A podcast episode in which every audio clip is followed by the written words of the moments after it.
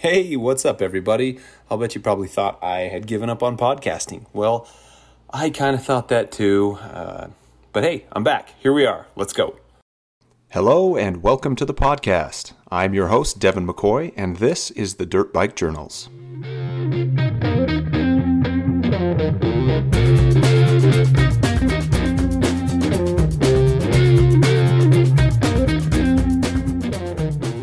All right, everybody. Welcome back to the podcast. I know it's been a little bit. We're in the F-250 studios this time, and I'm joined by my friend Nathan Lloyd. How you doing, bud? Good. How about you? It's a little hot today. Here in Utah, it was 100 degrees today, and the sun just went down, but the parking lot we're hanging out in is still cooking. So we're going to have to deal with some ambient noise in this episode, and I'm so sorry about it. There's a kid crying across the street. There's dogs barking all around us. There's just nothing we can do about it. But I promise you the story today is going to be worth a listen. So if you can deal with the background, pay attention. This story's pretty awesome. Let's get started, Nathan. Where are you from? Where did you grow up? So I grew up in American Fork, Utah.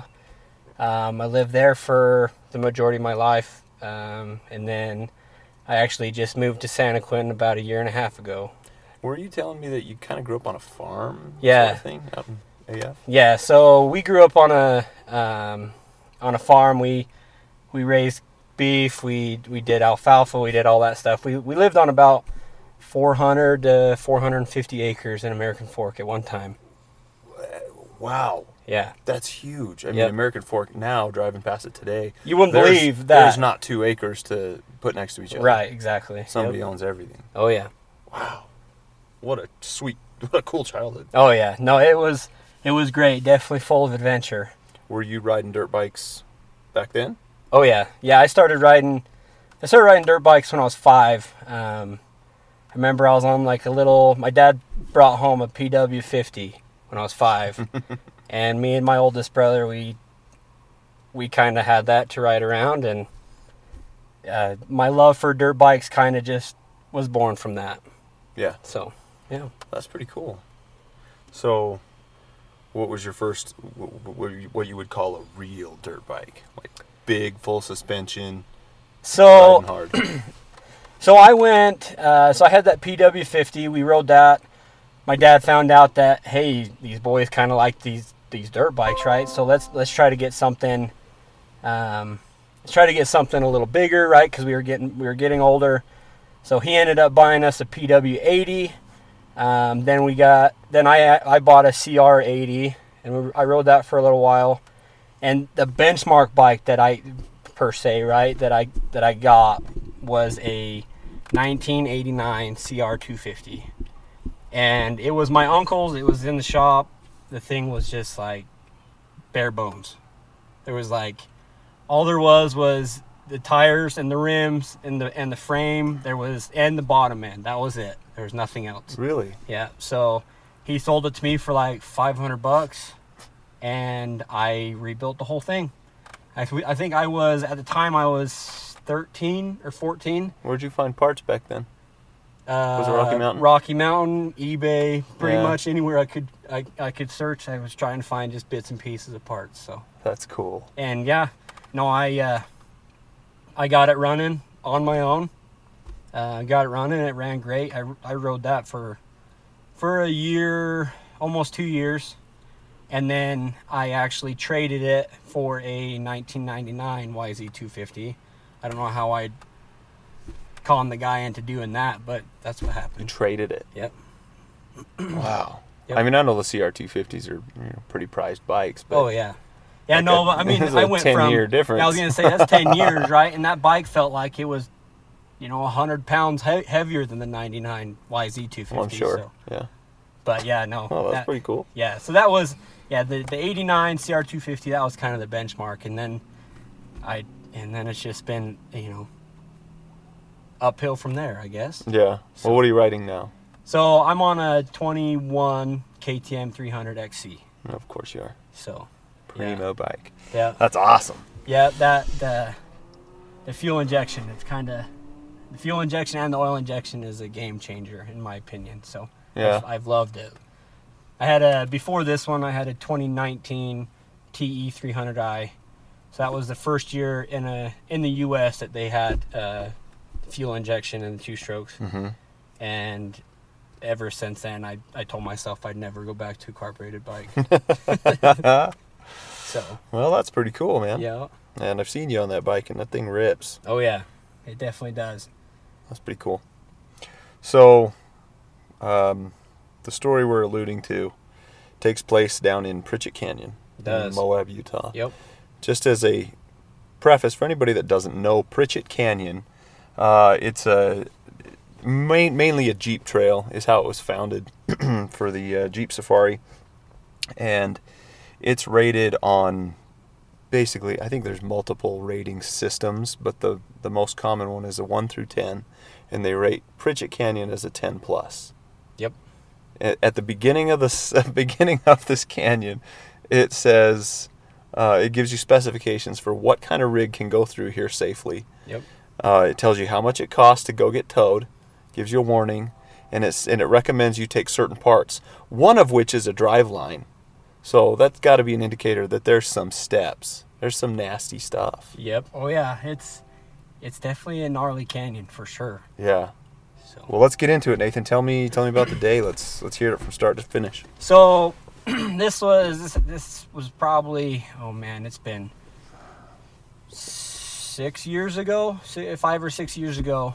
We try to go, me and my family try to go to Moab at least once a year.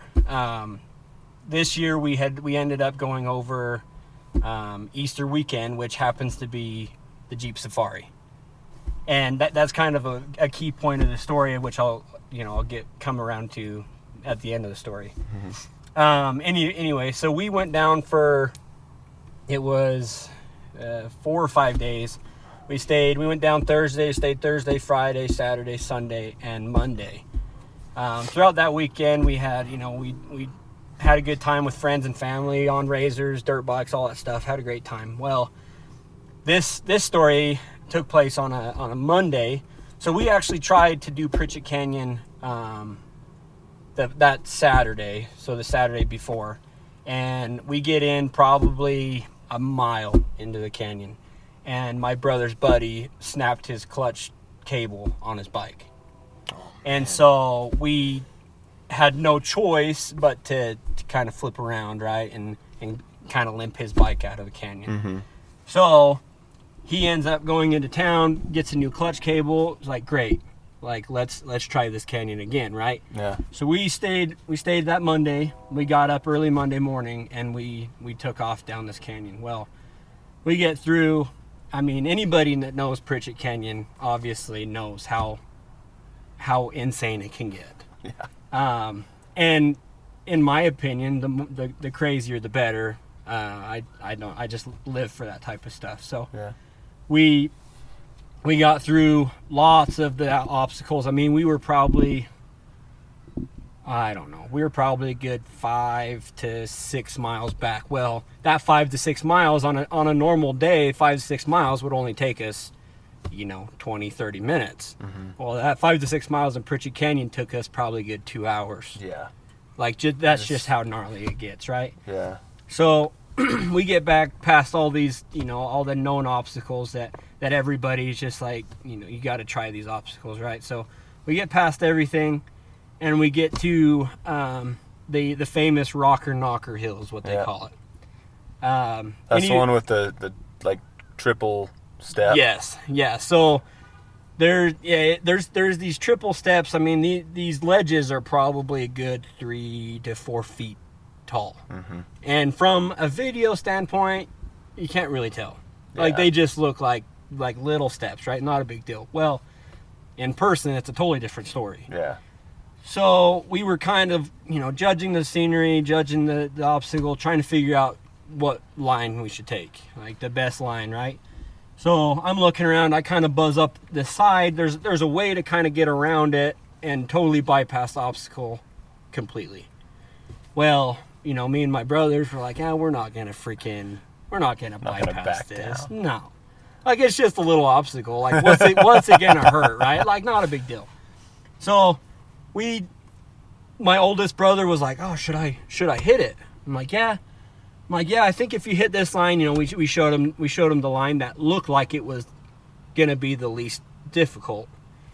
We're like, yeah, you hit this line, make sure you have enough momentum, stay back on the bike, and you should be able to blip over top of every single one of these ledges. And he's like, okay, yeah, sounds good. And I'm like, and me and my brother's buddy were right there. We're like, and we'll catch you if something goes south, right? And he's like, okay, yeah, sounds good. So he kind of stays back there, right? Just like kind of gets his gumption about him, I guess.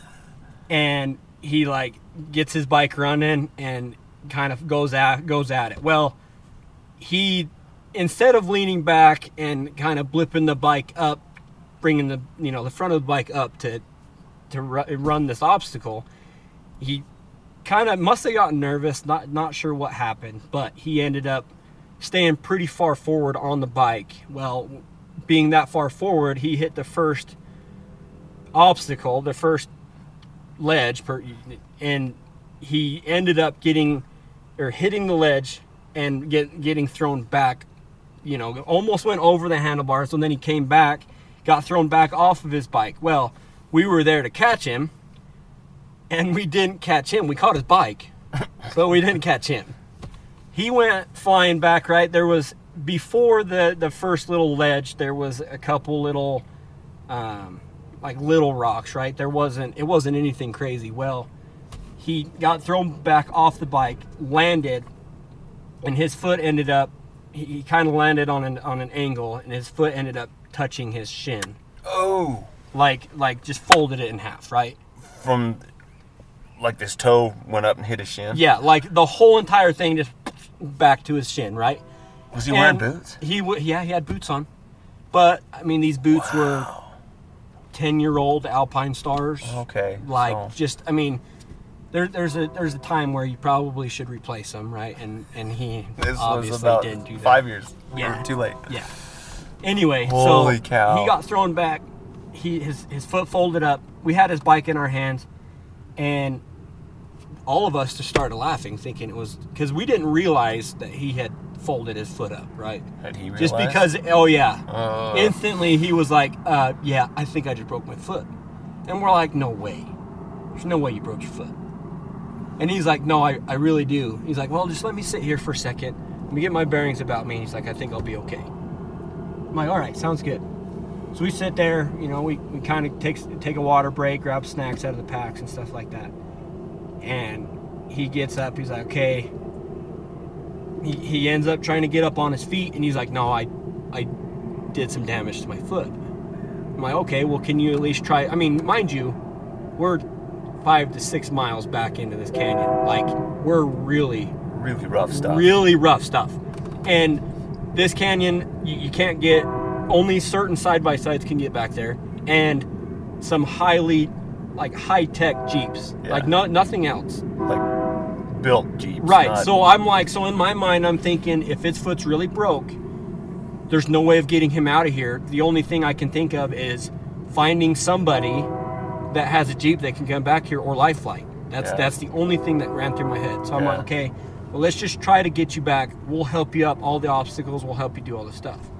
He's like, oh, okay, yeah, sounds good. So we flip around, and we start heading back. Well, like right before Rocker Knocker, there's a little stream, and the stream's full of rocks, right? Anyway, I'm behind him, and he goes through the stream. Well, he takes a rock weird, because he's sitting down. Yeah. He takes a rock weird, and just instinct puts his foot out. Same foot. And his foot folded like the opposite way. No. And at that point, he's like, yeah, my foot's done. So I'm like... He can't even walk on it, man. No, he can't even walk. So I'm like, okay, well, I don't know what to do. I'm like, I guess... So I ended up grabbing my bike, and I'm like, okay, well, I'm going to run back, see if by some slim chance somebody's on the trail, we can see if they can come pick him up, right? So I got on my bike, and I took off, headed back. And lo and behold, some miracle, there was a Jeep that was on the trail. It was only probably half a mile below us. Wow. Coming up. Yeah, coming up. So I'm like, all right. So I pull up next to him and I ask him, I'm like, hey, I know this is kind of a pain, but my brother just broke his foot. Is there any way that we can get a ride for him to, you know, back to at least the beginning of the trip? And the guy looks at me just kind of like, okay. He's like, let me ask you a question. I'm like, oh, great. Like, I don't have money right now on me to give him, right? Like, thinking he's going to want all sorts of money up front or whatever. Anyway, he's like, would you do it for me if I broke my foot? And I'm like, well, of course I would. Like, without a doubt.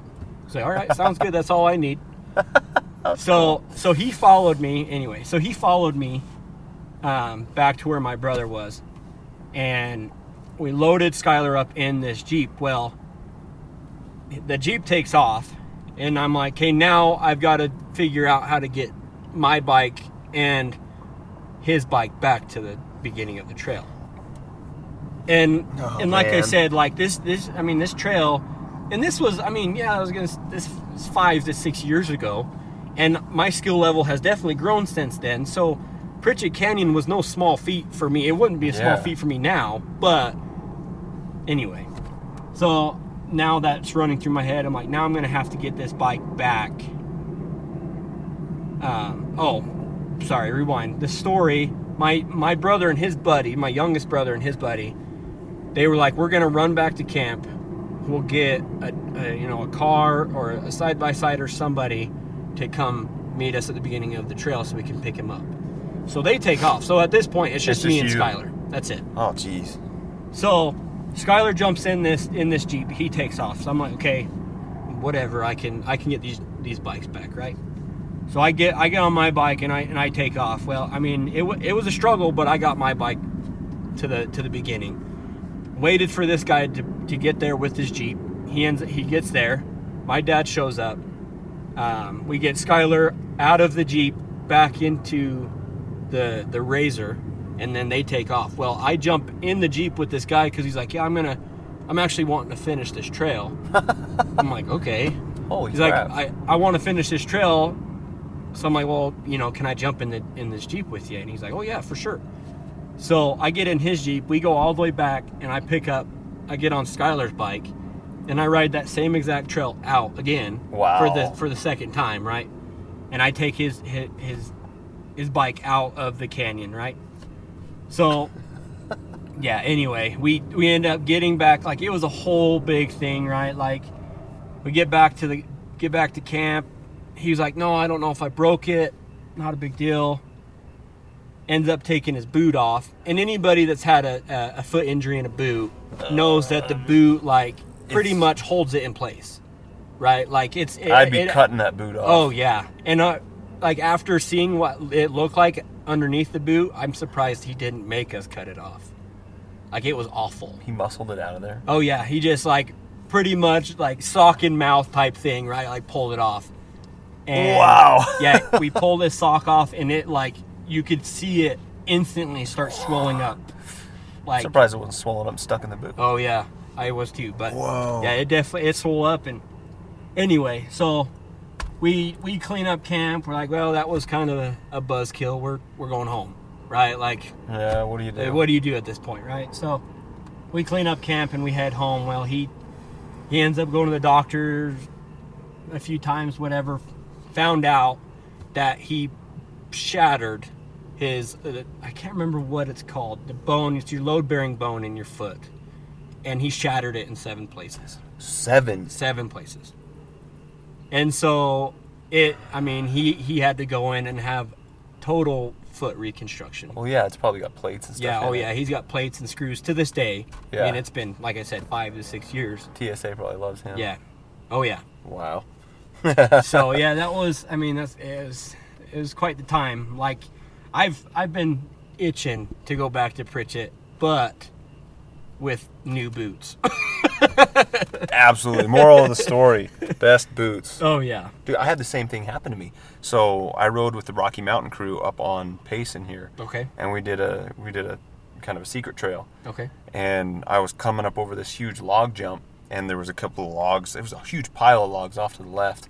and I was tired. This was like 50 logs in. Mm. So my clutch finger was just getting a little... Oh, yeah. I couldn't tell if I was pulling it or not. So I launch over this log, and I don't pull in the clutch, and I still had the throttle twisted. And it like launched forward, hit a tree, and kind of threw me sideways over the log pile, but it pinned my leg back, Ooh. Or my foot against the log, and then I fell backwards over the log. So I had all this pressure right against the back of my calf, Ooh. Like going to snap my tibia, you know? And if it wasn't for those big Garnet boots with the steel plate in them, it'd have snapped. It'd have just, well, it still hurts. Like the muscle's still really, really tender. Oh, yeah, I believe it. Ah, man, the right equipment is crucial. Oh, yeah. Yeah, it was probably two to 3 weeks after this trip, I ordered me a pair of SG12s, Garnets. Yeah. And I haven't looked back since. I will pay them later. However much money it takes, right? I take my money. Yeah. So... Yeah. Do you still ride the Garnets?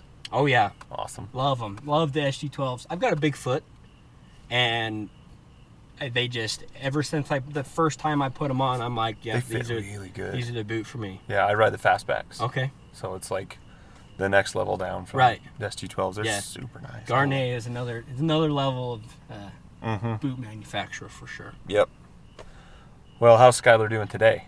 He's good. Some days are worse. Like his foot, he hasn't been the same since. Really? Yeah.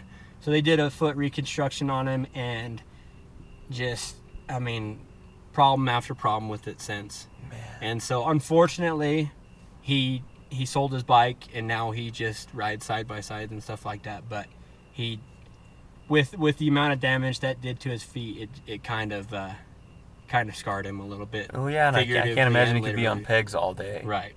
It'd be hard. Yeah, so we work construction, right? And he's on his feet, 10 to 15 hours a day. Yeah. And by the end of the day, you can tell that he's got foot issues. Yeah. So, oh, man. Yeah, it's pretty awful.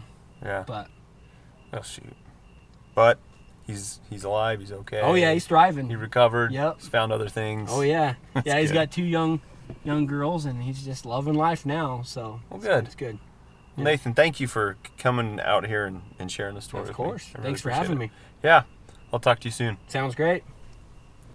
All right, everybody. Thank you for listening to Nathan's story.